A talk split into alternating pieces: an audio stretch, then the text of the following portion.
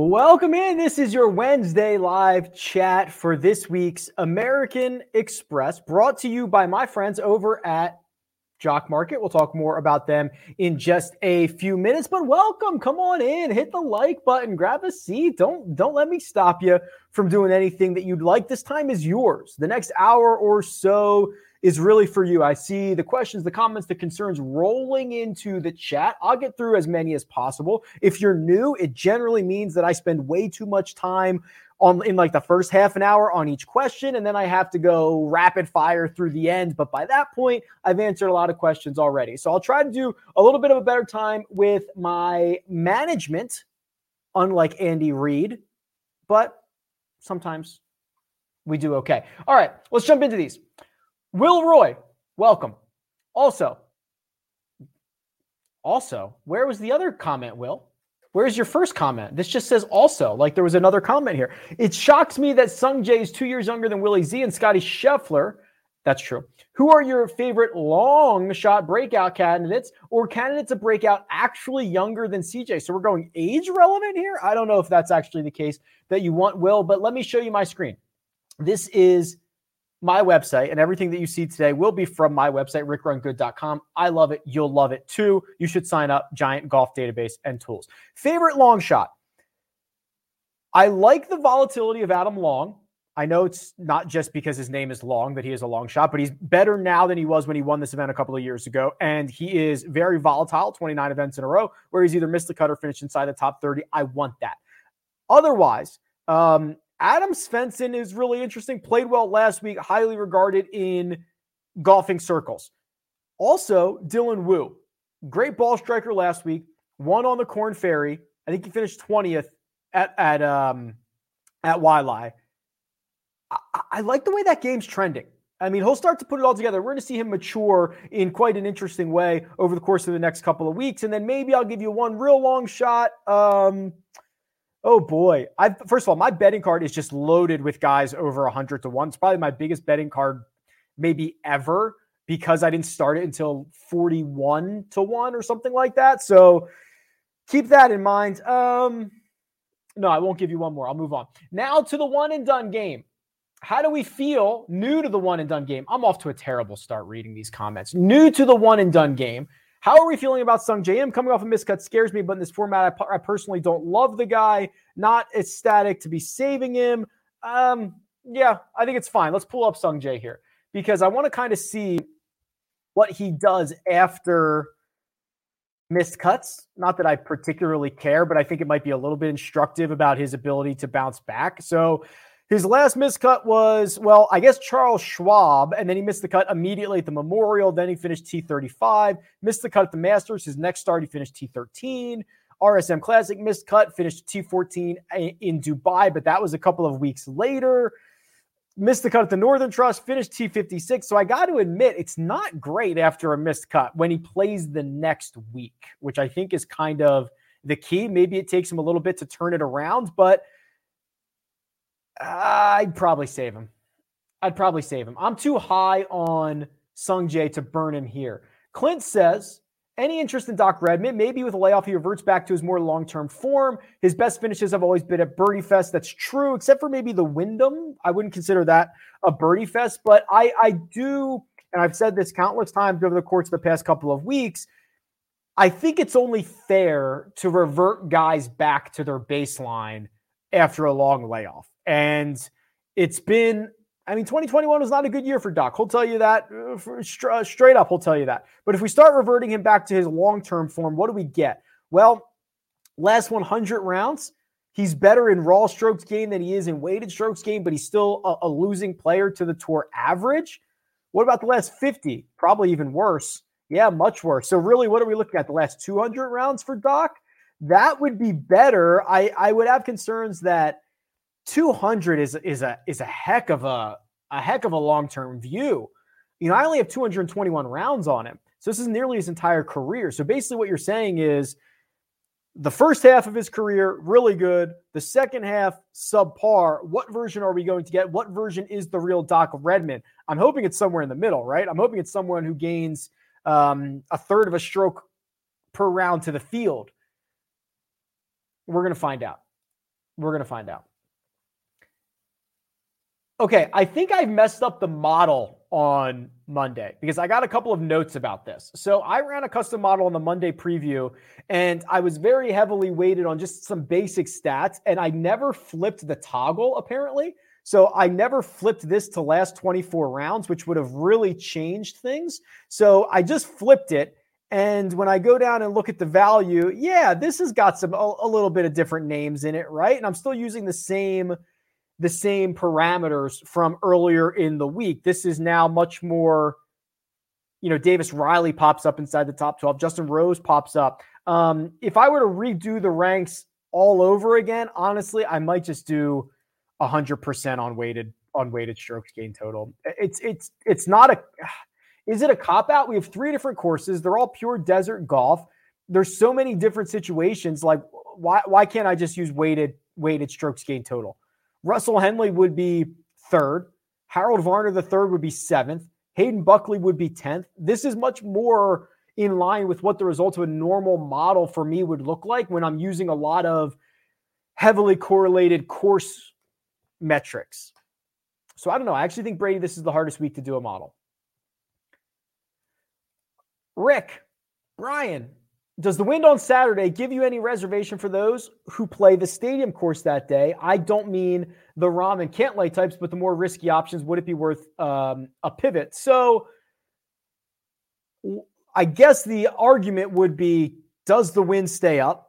Right? And if the wind is at the stadium course, is it at the other courses? So you're basically going to be playing the easier courses in harder conditions. Some guys like to play easier courses in easier conditions and harder courses in harder conditions. It's really a fool's errand for me to try to determine each and every player. So I, I would three days out, right?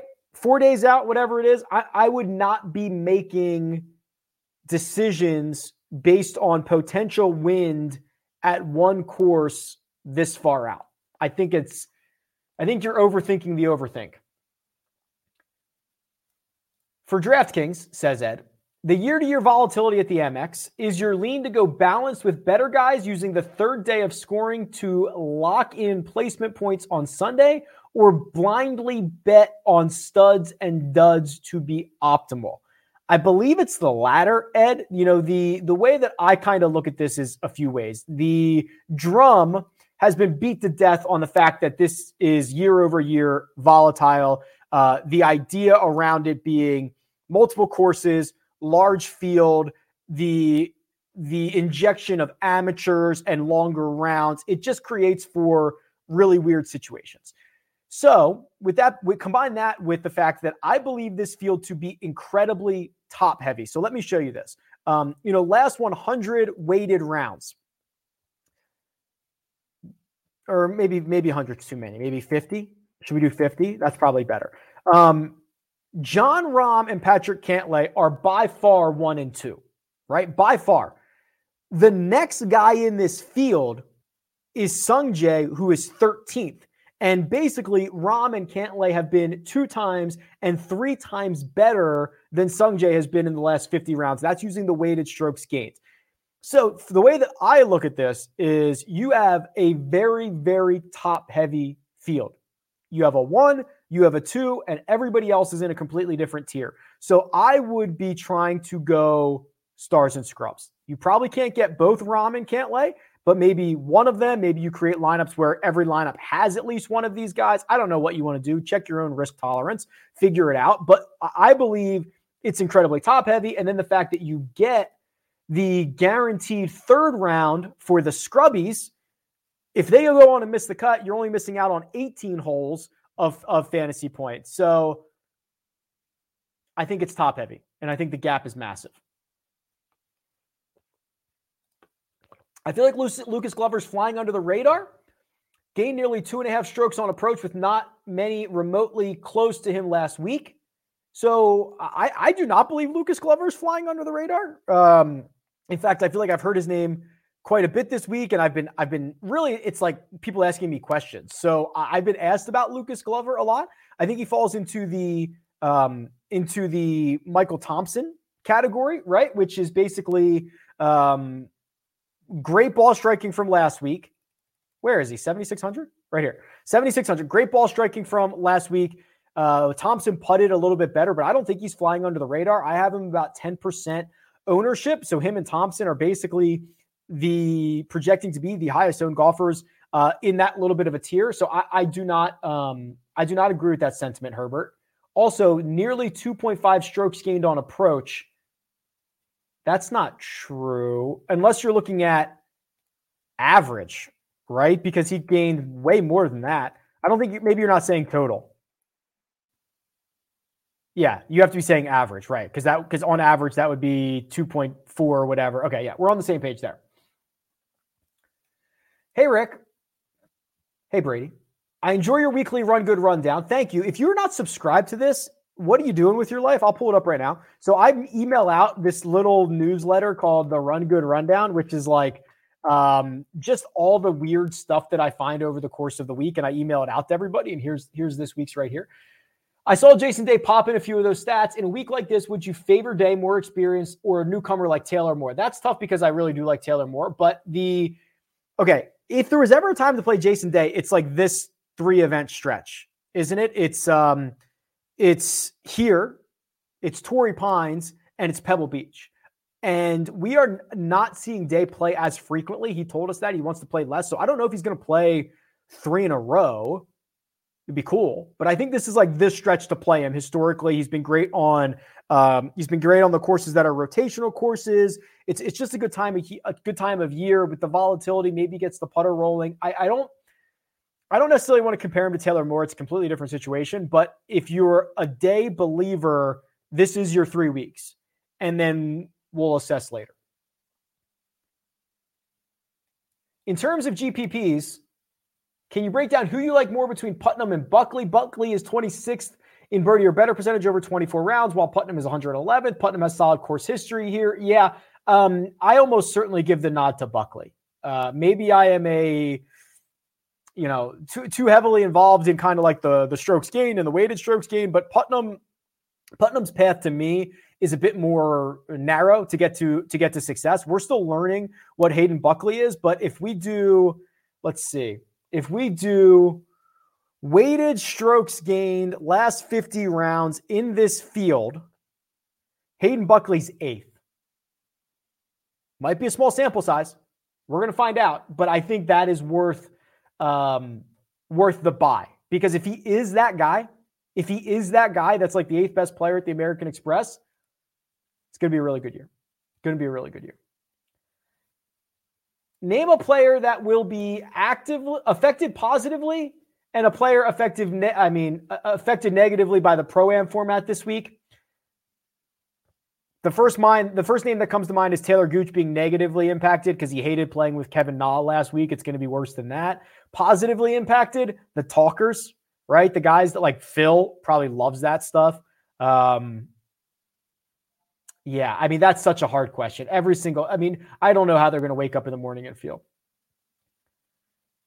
Strategy using your tools for first round leaders. Okay, so there's a couple way to do this. Um, it, it, the most simply, most basic way would be to go to the Holy Grail, go to strokes gained by round, uh, and then adjust your filter to just be first round. So you do get a lot of guys that um, really bounce out to to uh, quick starts. Right, you got to start looking for what else do I have checked here? Oh, 2022.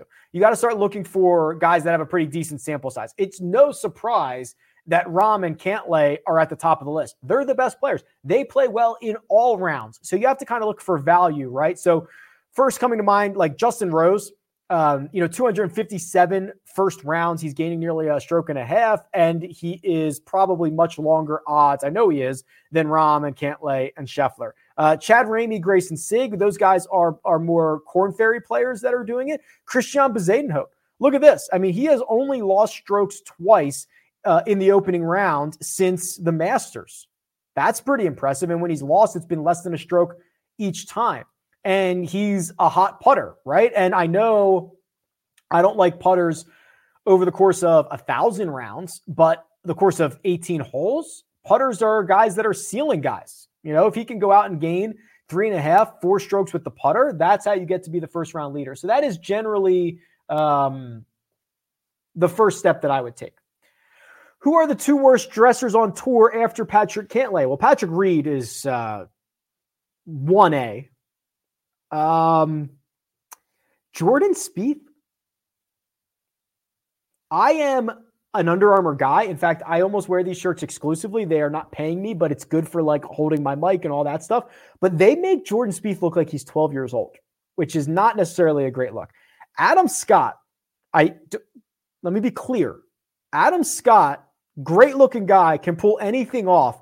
The tan on tan look or the brown on tan look or the dark brown on light brown, he's always wearing the weirdest color schemes. I don't understand it. Only he can make it look good. Lucas says, I miss your videos geared specifically towards one and done, but is using someone like Michael Thompson being too cute in a 30 man league? Should I use someone like Finau and Cantlay this week? Yeah. So um, that Tuesday video is now lumped into the Tuesday scramble. So we do plenty of, of, of one and done conversation over the course of the week. Andy Lack and myself, we do uh, bets, all that stuff from Tuesday and more is lumped into the Tuesday scramble. So make sure to check that out. It's live. So if you want to be interactive, Lucas, if you want to come in and say, hey, who should I play in one and done? Is Michael Thompson too cute for a 30 man league? Happy to answer that in real time as I'm doing right now. Um, yes, Michael Thompson is much too cute. You, you, I don't care if he wins this week. You do not need to ever play Michael Thompson in a one and done. You don't, unless you are like, unless there's six events to go and you need to make up like $5 million and you need to find a guy who, if he wins, you're the only person on him that's when you use Michael Thompson. Not in week two of a 30 man league when you're never going to have to use Michael Thompson. Um, Stewie, thanks for the support. I covered long shots before. I'm sure we'll bring it up again. So I'm just going to skip on this one, but I appreciate the support. Svensson for the win.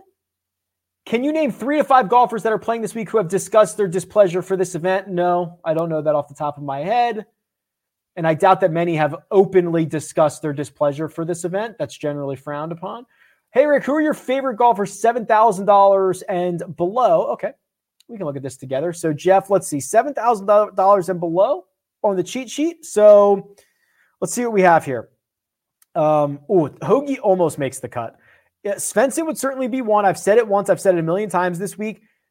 The golf community, caddies, other players, analysts, love Svensson from the eye test. Played well last week. So he would certainly be one. Dylan Wu, I mentioned. So I'm going to skip through him. Cam Young, I was super excited about last week, was pretty disappointing. Um, Hudson Swafford would be fine. He's won this event before, has made a bunch of cuts recently. He needs to figure out the short game, but otherwise, I think it's fine. Is Sahith? So hold on a second. Is Sahith really playing this event? He's 6,700. And as we speak right now, I can check this. He was leading the Corn Ferry event. The Corn Ferry event this week is ending today. I'm going to try to find this real quick. So is Sahith really going to turn around and play eight days in a row, assuming he makes the cut? Um, sorry, guys. I just want to see if I can find this real quick because this is ending today. Let me flip to Corn Ferry Tour leaderboard. He was in the lead as he made the turn. No. Wow. My bad. People are going to screw me for this. Akshay is in the lead. My bad. I thought it was Sahith.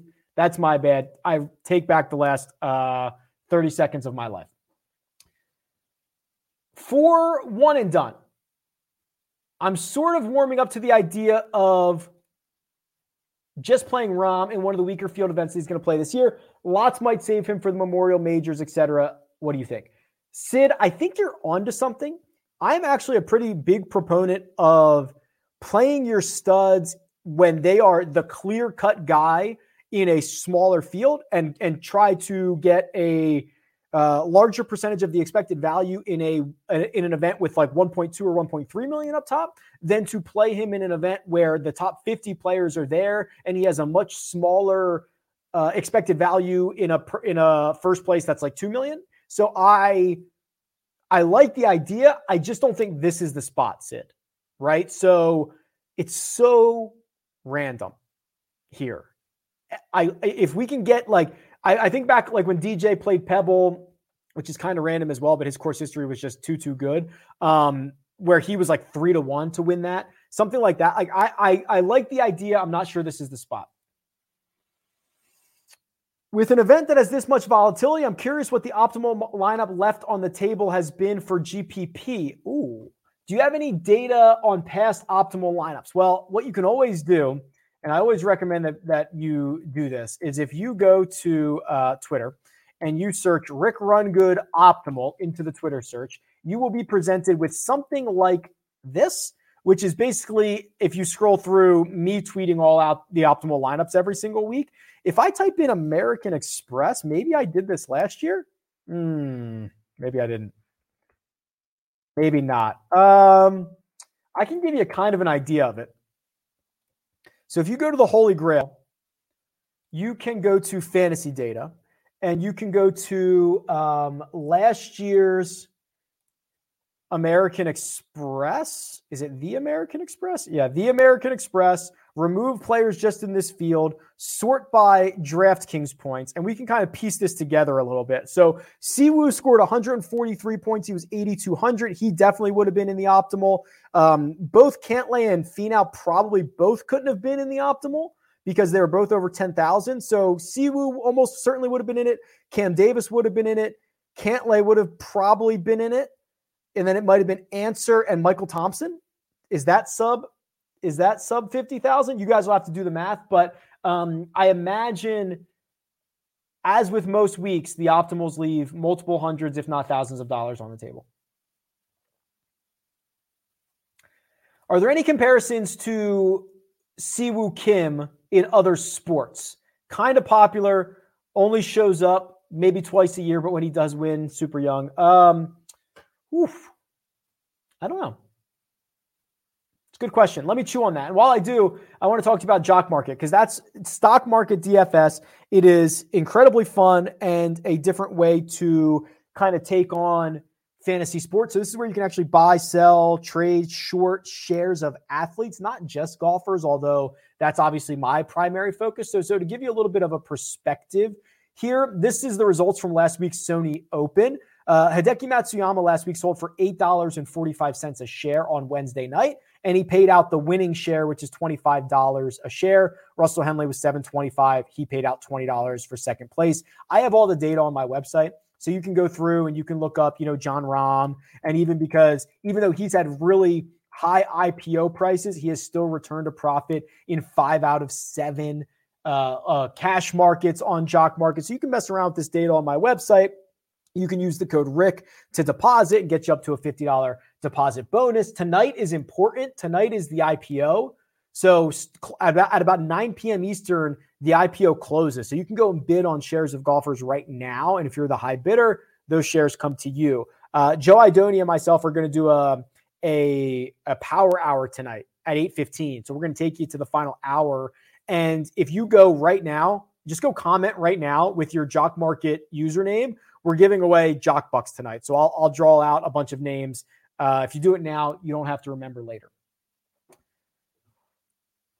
My main man, Rick, says Jay Z, who I've become close friends, close personal friends with over the years, Jay Z.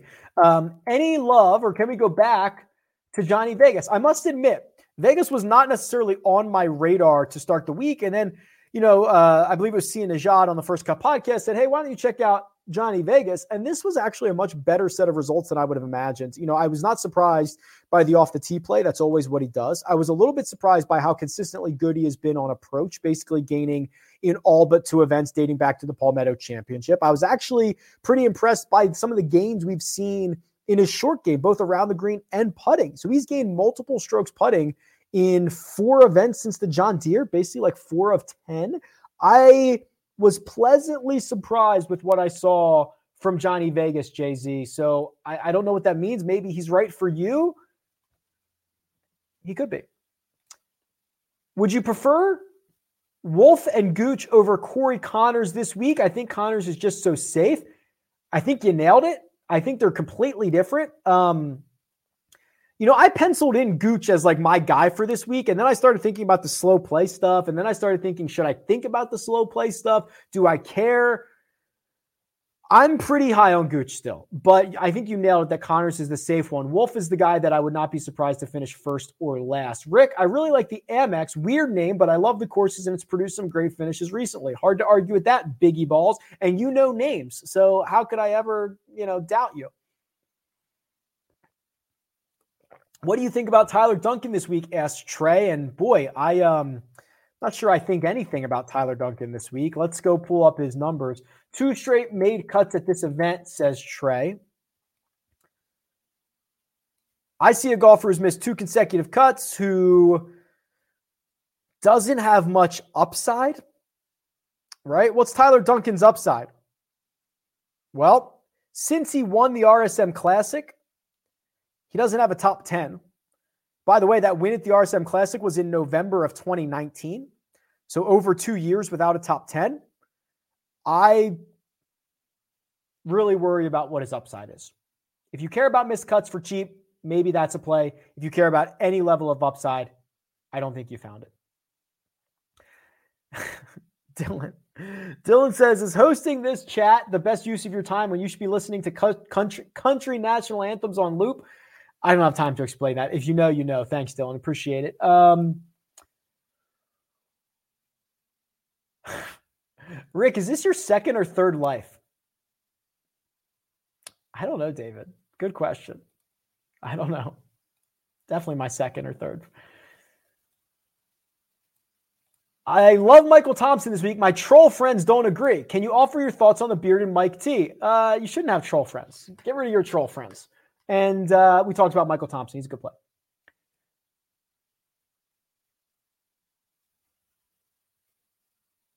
Who are the top five? I think this is top five, top par five scorers in the field, trying to find a low 7K or 6K guy. All right, well, we can do this a couple ways. I'll do it on the custom model. Um, I will go here and I'm just going to put all of my weights on par five scoring. Whoops, not 200 of them. I only have 100 of them. Whoops. I'm very bad at typing right now. Here we go. And we'll sort by value. And oh, yeah, no surprise, Jon Rahm's number one. Cantlay two. All right. So if you're looking for six or seven thousand dollar guys, the first one that pops up is Chris Stroud. He's 6,100. Trey Mullinax is 10th. He's 63. Kevin Tway 65. Chad Ramey 68. Max McGreevy 66. Michael Gligic 62. The first $7,000 guy. Martin Laird and KH Lee, they round out the group. I think that is a very sufficient answer to you, Tim. So I'm going to move on. Hey, Rick, do you know if they've already assigned players to which course and which are they playing first? And if so, what is the strategy to play certain players for round one? Okay, yes, this is already out. Go to the PGA Tour leaderboard. It's right here. I'll pull it up in a second. Let me zoom in. It's all already right here. So you can see everyone's tee time and what course they're starting on. Uh, they are also uh, all going in the same exact rotation, David. So if you have access to the Run Good Rundown, which you should, because it should be in your email inbox, I list the rotation there. So if you start on Stadium, you go Stadium, La Quinta, Nicklaus. If you start on La Quinta, you go uh, La Quinta, Nicklaus, Stadium. And then obviously, if you start on Nicklaus, you go to the Stadium and La Quinta after that. So yes, we do know about it. And um, the strategy in playing those guys, uh, La Quinta historically the easiest, but the Nicklaus tournament course was very, very easy in 2020, and all of them in 2020 were in the bottom six. So, not a bunch of super distinct uh, scoring averages recently. Oh, Taylor says, no questions. Just hope you're having a good week. I hope you're having a good week. Thanks, man.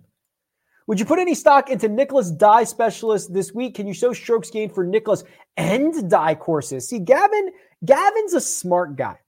Gavin gets this. Gavin knows that if he asks very specific questions about things that he knows are on the Holy Grail, he does not have to pay for a subscription himself. It's actually super sharp. So, um, the I believe the Dye thing gets overplayed, but players really think about it. And Dye specifically is someone that, in in so many of his designs, requires you to play towards the trouble, right? Which is always very unique to play towards the trouble because if you play away from trouble, you're at worse angles and it's it's a thing.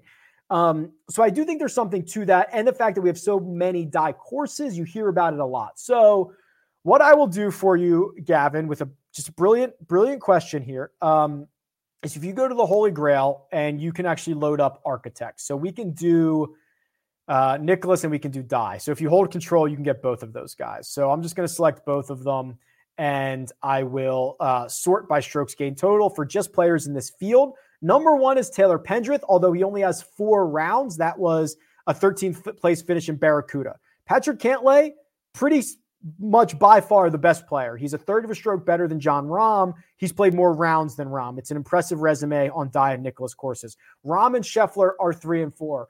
Like, this is kind of the problem, Gavin. I'm not even showing my screen. I'm such an idiot. Sorry. So if you go down here to the filters, uh, what I did is I added architect down here. My bad. So, like, Cantlay Rahm and Scheffler being one through three. Does that even tell us anything? They're basically one, two, and three when we go to all courses. Um, Rose is up high on the list as well. Rose continues to be high on the list. So there you go. You can check it out, Gavin. Good question. Bernie says, "Oh, oh, I just lost it, Bernie. Hold on one second." Bernie says, with a super chat, which is not necessary but always appreciated. More of a prize picks question. Uh, what course do you think would play lowest strokes? Nicklaus has lowest under par, but par is also more strokes. So dot dot dot dot dot dot dot. Yeah. So um, I'll pull this up. Historically, or at least in 2020, and I tweeted this out earlier in the week. Um, the La Quinta course was the easiest. It was the easiest course on the PGA Tour schedule. It played about 6.19, I'm sorry, 6.17. Nicklaus played 6.23, and the stadium course played 70.3. All were in the bottom, but um, Nicklaus or La Quinta is almost certainly going to be the easiest course of the week. Thanks for the super chat. I appreciate it.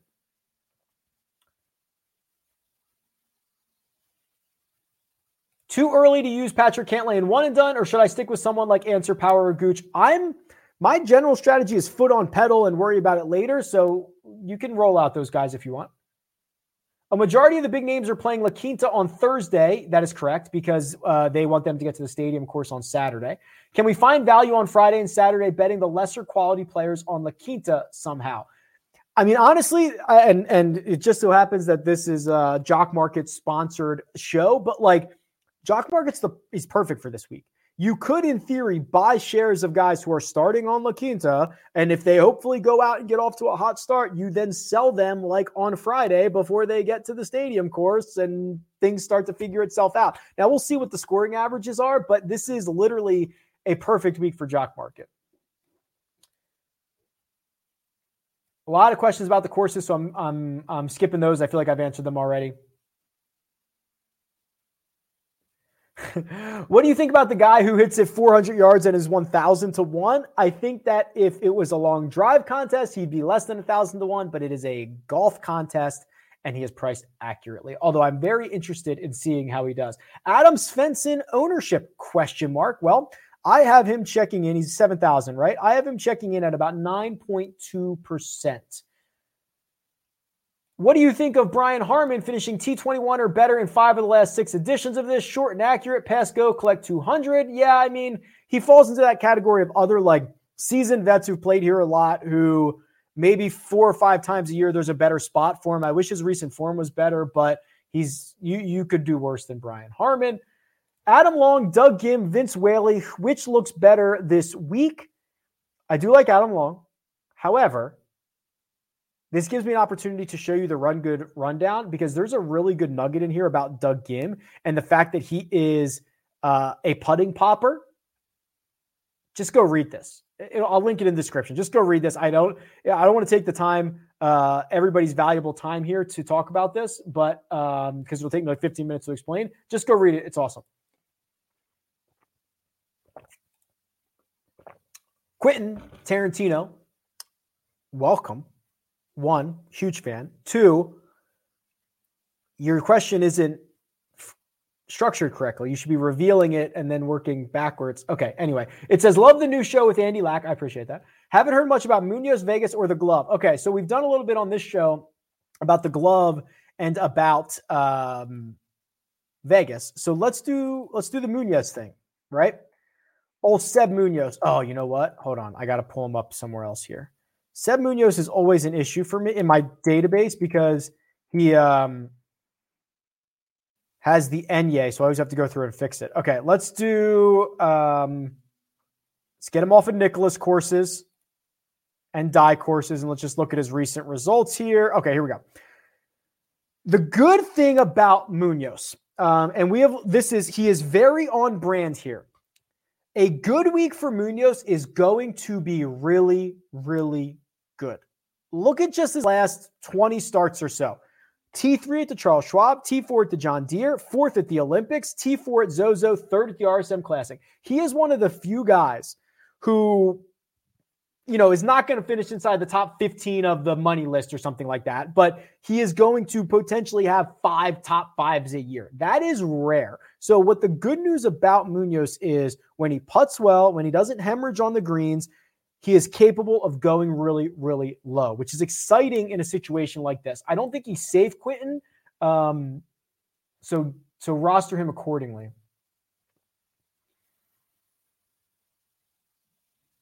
Lots of questions about the courses. So I've hopefully answered enough of those. Uh, I'm going to try to skip through them. Early tee times as being something to target, Mark.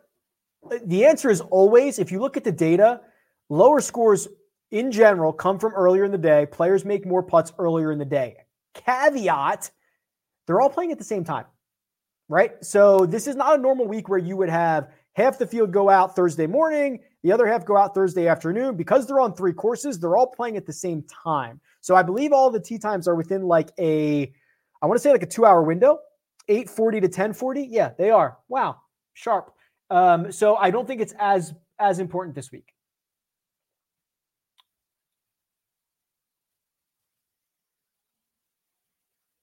Hey, Rick, looking for last three in. So I assume this is a DFS question.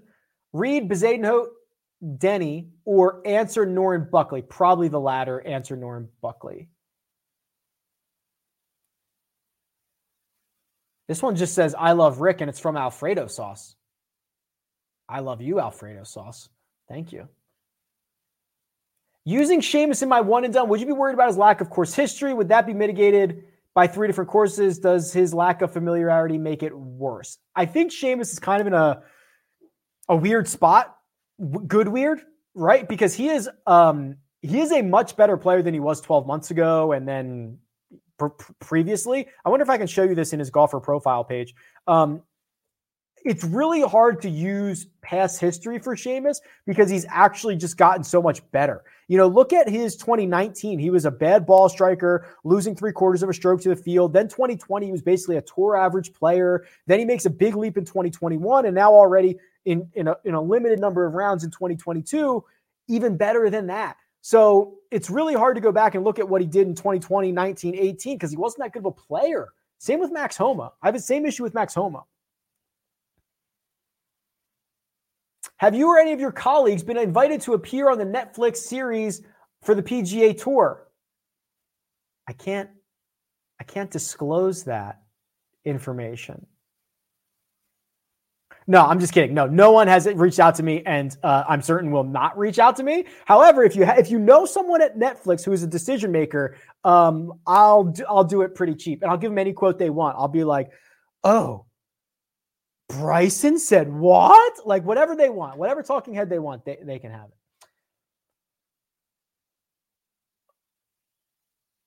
Uh oh, okay. Spencer's asking the real tough questions. I don't know what happened to my first comment, but I just wanted to hear your thoughts on why the Fortinet was not included in the worst tournament names with Andy Lack. You're absolutely right. It is horrendous. It's like number two. If I'm a degenerate, asks Sid, who loves Ricky and Phil, and once a week to just be able to cheer for them alone, is this not the week to bet them? Sid, permission granted. This is the week. Yeah, it is. Uh, I hate to disclose this. I have bet Rickie Fowler this week. Scary stuff, but it is true. The Phil thing I can't get behind, but he's been great here and he probably loves the pro am side of it. Like, no rules this week.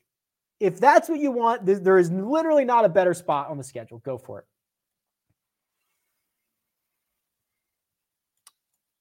Shane says, Do you think it would be feasible to track a strokes gained under pressure? Would be a way to see whose swing or putter holds up in contention. Maybe only include stats if top X on the weekend. Um, yeah, I could do this. It, like, give me an idea. Like, what would under pressure be? Like, they're in, they're within. I like to do like maybe they're within five strokes of the lead on Sunday, something like that. It, as long as we could set that criteria, yes, I could get it for you. A lot of the same questions, so I'm skipping a lot, but I think that's going to be okay. How does Matthew Wolff fare on Pete Dye designs? Well, if only there was a way to look this up. The good news is that there is. So I'm going to go to the Holy Grail. I'm going to go to Matthew Wolff and I'm going to click on filters and I'm going to say uh, Peter Dye. And we're going to see, whew, it ain't pretty. 20 rounds, four missed cuts, Best finish T28, and that was the match play, which means he didn't advance out of his group. Oof. More like woof, am I right? Uh, I think I lost my spot. Hold on a second. Oh, no. Okay, I got it. Can we give this man some likes? I agree. Love meter on Gooch this week, Rick, 7.9. But I was like a 9.1. Now I'm like a 7.9, which still pretty good, but I'm nervous about it. I don't understand half of the words in this question, but I want to learn about this. What do you think about the influence of Peter Chan discourse and its relation to Spencerian craft on the logistical operation of the American Express. Do you think it helps Cantlay? George, I'm going to need like a lesson on uh, half of this, all of this, quite frankly, everything besides Cantlay. I'm going to need a lesson on. Hmm, I'm going to Google that later. I'll find out. Faded Matt Jones last week in matchups worked beautifully. Yeah, we saw that coming, right? Everybody in the world knew that was coming. Okay, Carlos Ortiz has come up quite a bit. Um, I wish I could be more bullish on Carlos Ortiz. I like the guy. I'm, I, I like his game, but the results are not there. You know, he finished runner up to Victor in Mexico, which you could argue, you know, it's a home game. He's probably very familiar with Maya Mayakoba, at least the types of golf. He's familiar on Paz Paspalum, all that stuff. That runner up finish and his last top 10 was at Phoenix. It was like nine months. I just, I just wish I saw more consistent results. So it's, it's really, it's really difficult to be bullish on on Carlos Ortiz.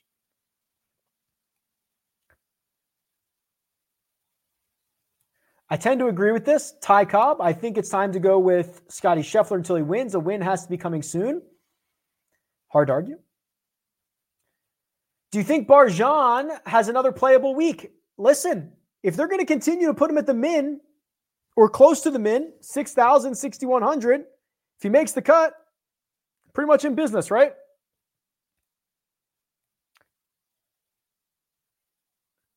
I'm uh I'm pretty new, pretty neutral on on Abe Ancer, Kevin. Uh, the recent form has not been good. This has been a happy hunting ground for him, though, and I'm still am a believer obviously in the game because it's only been a couple of, of bad events. So I'm like a 5.5 out of 10.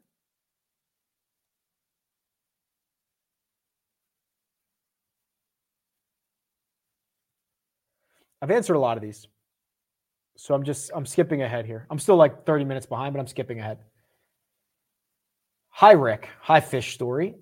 Creating core cascades. Because of the volatile nature of playing on three courses, would you suggest doing two different cores with two com- with completely different golfers or overlapping my favorites?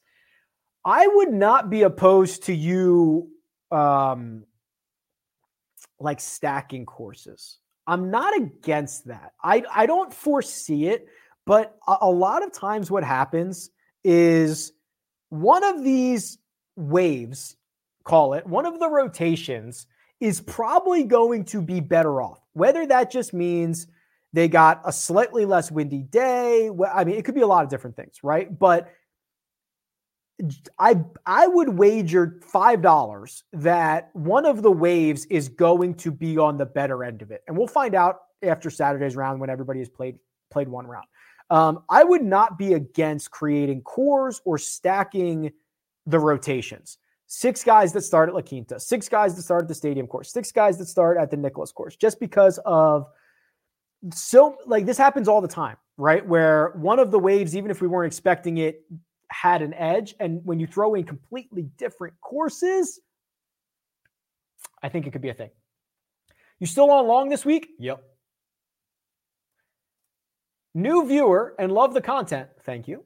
Do you cover your survivor choice yet? Keep up the great work. So I have actually um, created a video and uh, linked to a spreadsheet in which I tell you uh, exactly who I'm going to use every single week because I picked it all at the start of the year. So this week is Taylor Gooch, and also uh, that's my in my. Um, I actually have to put my one and done pick in. I'm actually glad you put this this this in here. I would have forgotten.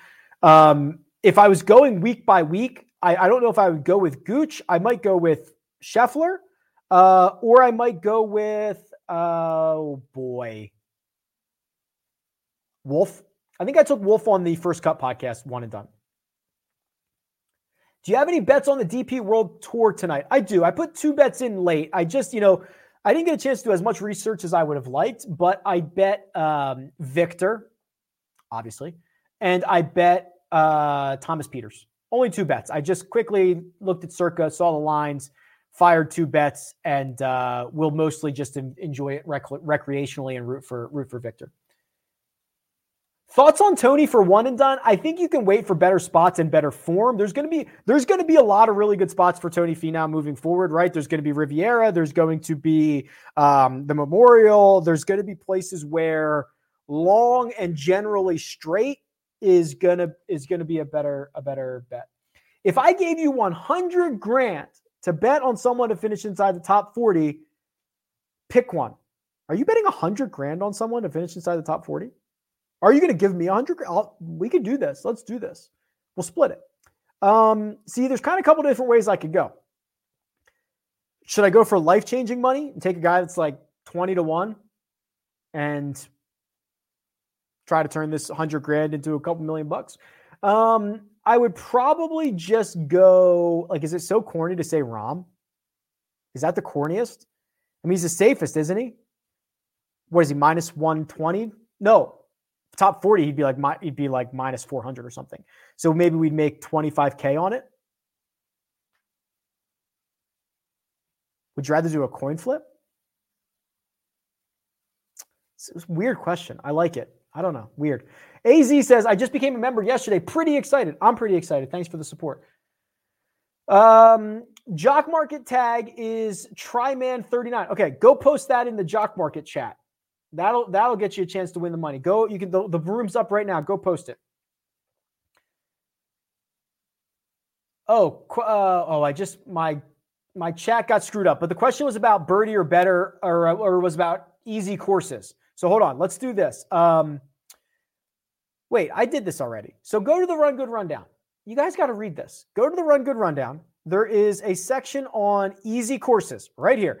The best players on easy courses. Cantlay, Rahm, Day, Noren, Sungjae. Read this. Read this. Go read this email. It's free. It's free, people. Rick, are you playing Noren this week? Yes. Um, I do like Noren this week.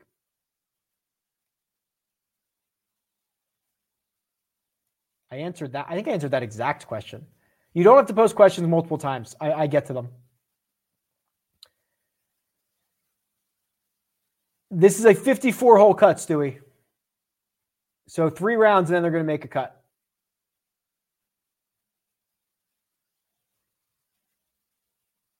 I've answered a lot of these. That's good news. That's good news. We're catching up. I've answered a lot of these. Is Finau still the lowest owned up top?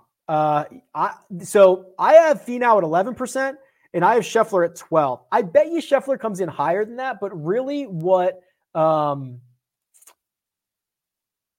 what seems to be happening is that a lot of lineups are getting either Rahm or Cantlay, both of them coming in around 30% ownership. I think it's fair. They're a clear one and two. So if you get one of those two guys, it's really hard to get Scheffler or Finau, right? And a lot of people are saying that they don't want to fade those two. So I think Scheffler comes in higher than 12, but I don't think he's going to come in super high just because of the Cantlay Rahm situation that we have going on.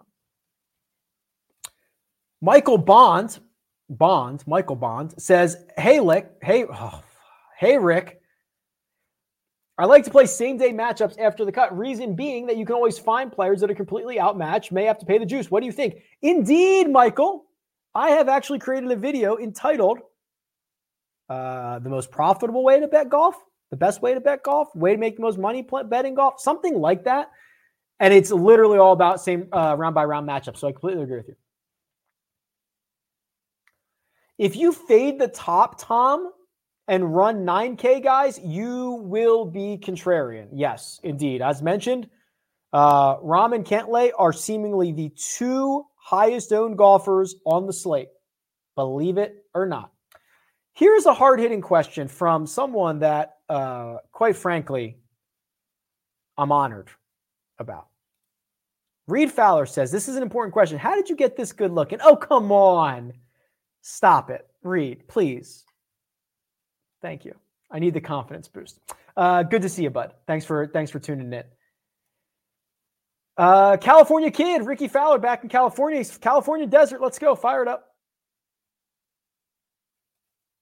Who is the Mina Run Good play of the week? Oh my God. You know what? Listen, I usually just wait for her to slack me. Let's just like, let's just make her do it. Hey. Hi. I can hear you. Give the okay. people your pick of the week. Uh, pick of the week, please.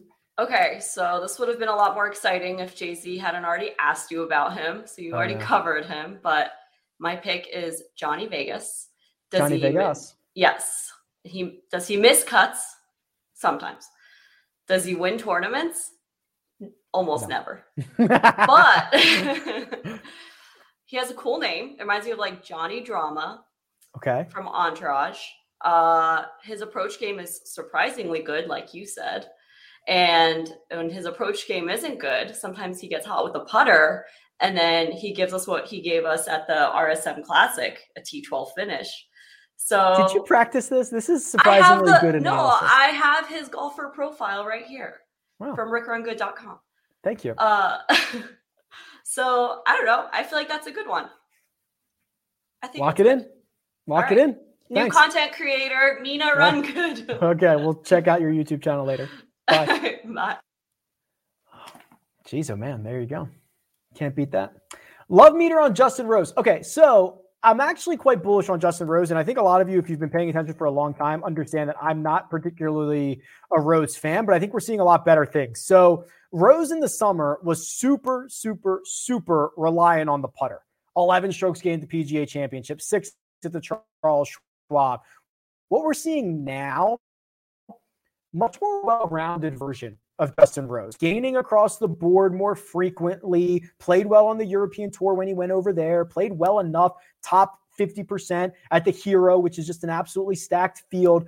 I am uh, certainly coming around on J Rose this week. Mike Van Veen says, Jock market question. You can buy $1,000 worth of players this week. Who are you buying to maximize profit? Lowest price, got, price guys mean more profit, upside, etc. Yeah, certainly. So I I would be investing a lot in like the Dylan Wu, Taylor Moore, um, uh, Hayden Buckley might be a little bit more expensive than those guys, but like that, that's the type of golfer I would be investing in. Um, just because I think there's going to be a lot of runway for them to honestly earn you cash, right? I mean, I, I don't think the sentiment's super high. I think Jon Rahm and Patrick Cantlay might set records tonight in the IPO, and I, I, I think everybody else is going to be pretty well priced. Ancer or Sungjae, it, it, it depends entirely on the format, but Geez. Um, how about Ancer? I guess it's really, really close, as you can imagine. Okay, this is a good one. Good question, Mark. Who do you think is over owned and who do you think is under owned? So Scheffler's probably underowned because he is a uh, casualty of the Rahm Cantlay situation. Henley is probably overowned. I know that he was literally the best in the field last week in regulation, got into a playoff, and it didn't go so well. He's missed four straight cuts here. His, his best finish is T49. I have him coming in at 23%, which also then kind of says I think Zalatoris is under. I think Zalatoris is like Zalatoris is the guy that might win you all the money. Like, what if he just finishes second and he's 8% owned? Certainly possible. What's the optimal one and done approach? Do you just jam in Rahm and lose him this early? Uh, I'm fine with using him early. I'm fine with jamming him in a spot that he's the favorite. I don't necessarily love it here uh, because of the three courses and how volatile it is. But if you go watch my video setting a one and done strategy for the year, also there's another video. I think it's called um, "How to Win Your One and Done with Data," something like that. Th- that'll be like your best resource. Yes, the 8,000 will range will be the lowest zones. Completely agree. It's just not very good. Ooh, is it too risky? Ooh, I was not expecting this question. I read it the other way the first time. Is it too risky to fade Henley in DK cash? I actually thought it was going to say, is it too risky to play Henley in DK cash? I could be way off base. I really like Russell Henley. He is a great ball striker. This is a horrendous spot for him, right? Coming off of maybe the disappointing playoff loss, going to a place he's never had much success. I, I am not a cash game player, but I can't imagine the cash game play is play a guy who's missed four straight cuts here. I don't I don't think that's I don't think that's the play.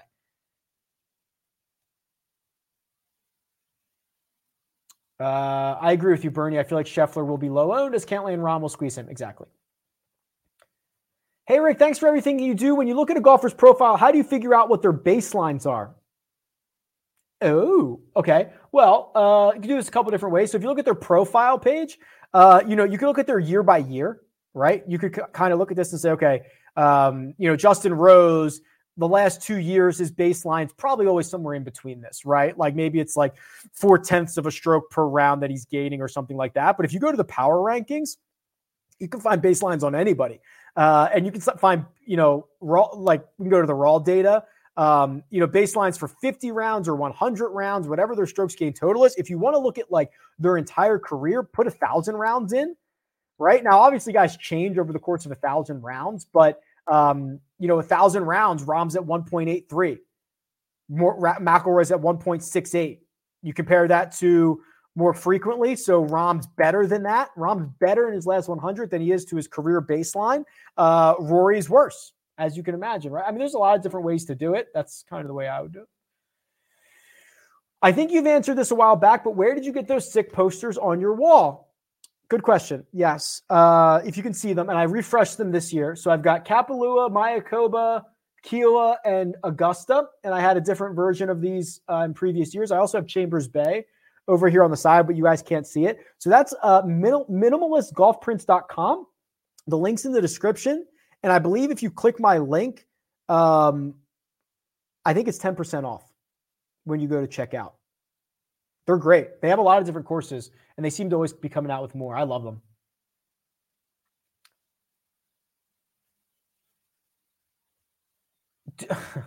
Tom says, I'd fade Hovland. He regresses playing in the wind. I, every single word of that triggered me.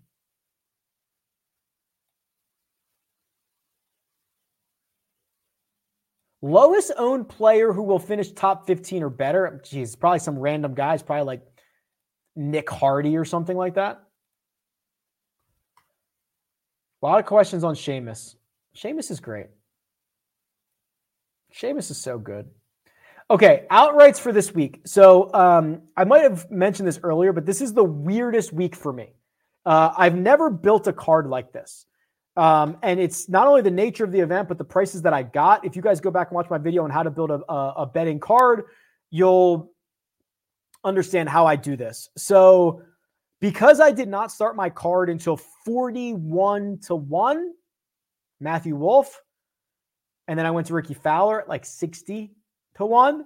I had a lot of room and a lot of dollars to spend on long shots. So I then bet like eight guys at over 100 to 1, some of them 200, 300, 500 to 1.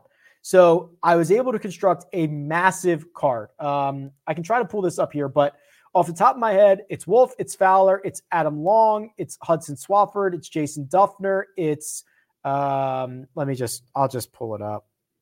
Let's just not even mess around anymore. And then I forgot we're over time here, but that's okay. That's okay. All right. Hadley, Dylan Wu, Svensson, Hoge, Glover, Taylor Moore. I mean, it's basically just long shot, long shot, long shot, long shot, long shot. I've never done it like that. We'll see how it goes. I think that is probably going to be it. Do you own any golf memorabilia? Um, I have two uh, Masters badges from the 96 Masters that are low numbered and they're paired, so they're sequential. That's obviously Tigers first. Um, I used to have some, I have some like autograph stuff. I've given a lot of it away. I've got the shoes that you can see. So these are Sung Im signed shoes, and I've got Benny On back there as well. Um, that's basically it. Grant says this is an important one, so I'll, I'll I'll leave this one. I'll leave you on this. I'm in the Slack and new to the model. Do you post your DFS lineup? No, I never post my DFS lineups for a couple of reasons. One, uh, it's against the terms and conditions of the sites. One, uh, I think it's bad for the industry, and it doesn't matter what my lineups are, right? You shouldn't be telling me or anyone because I don't know what your risk tolerance is. If I post a lineup and I say, "Here's my lineup," if that's a cash game versus the $200 single entry versus the $15 flop shot, completely different things, right? So people are going to run it out in different spots. It's silly.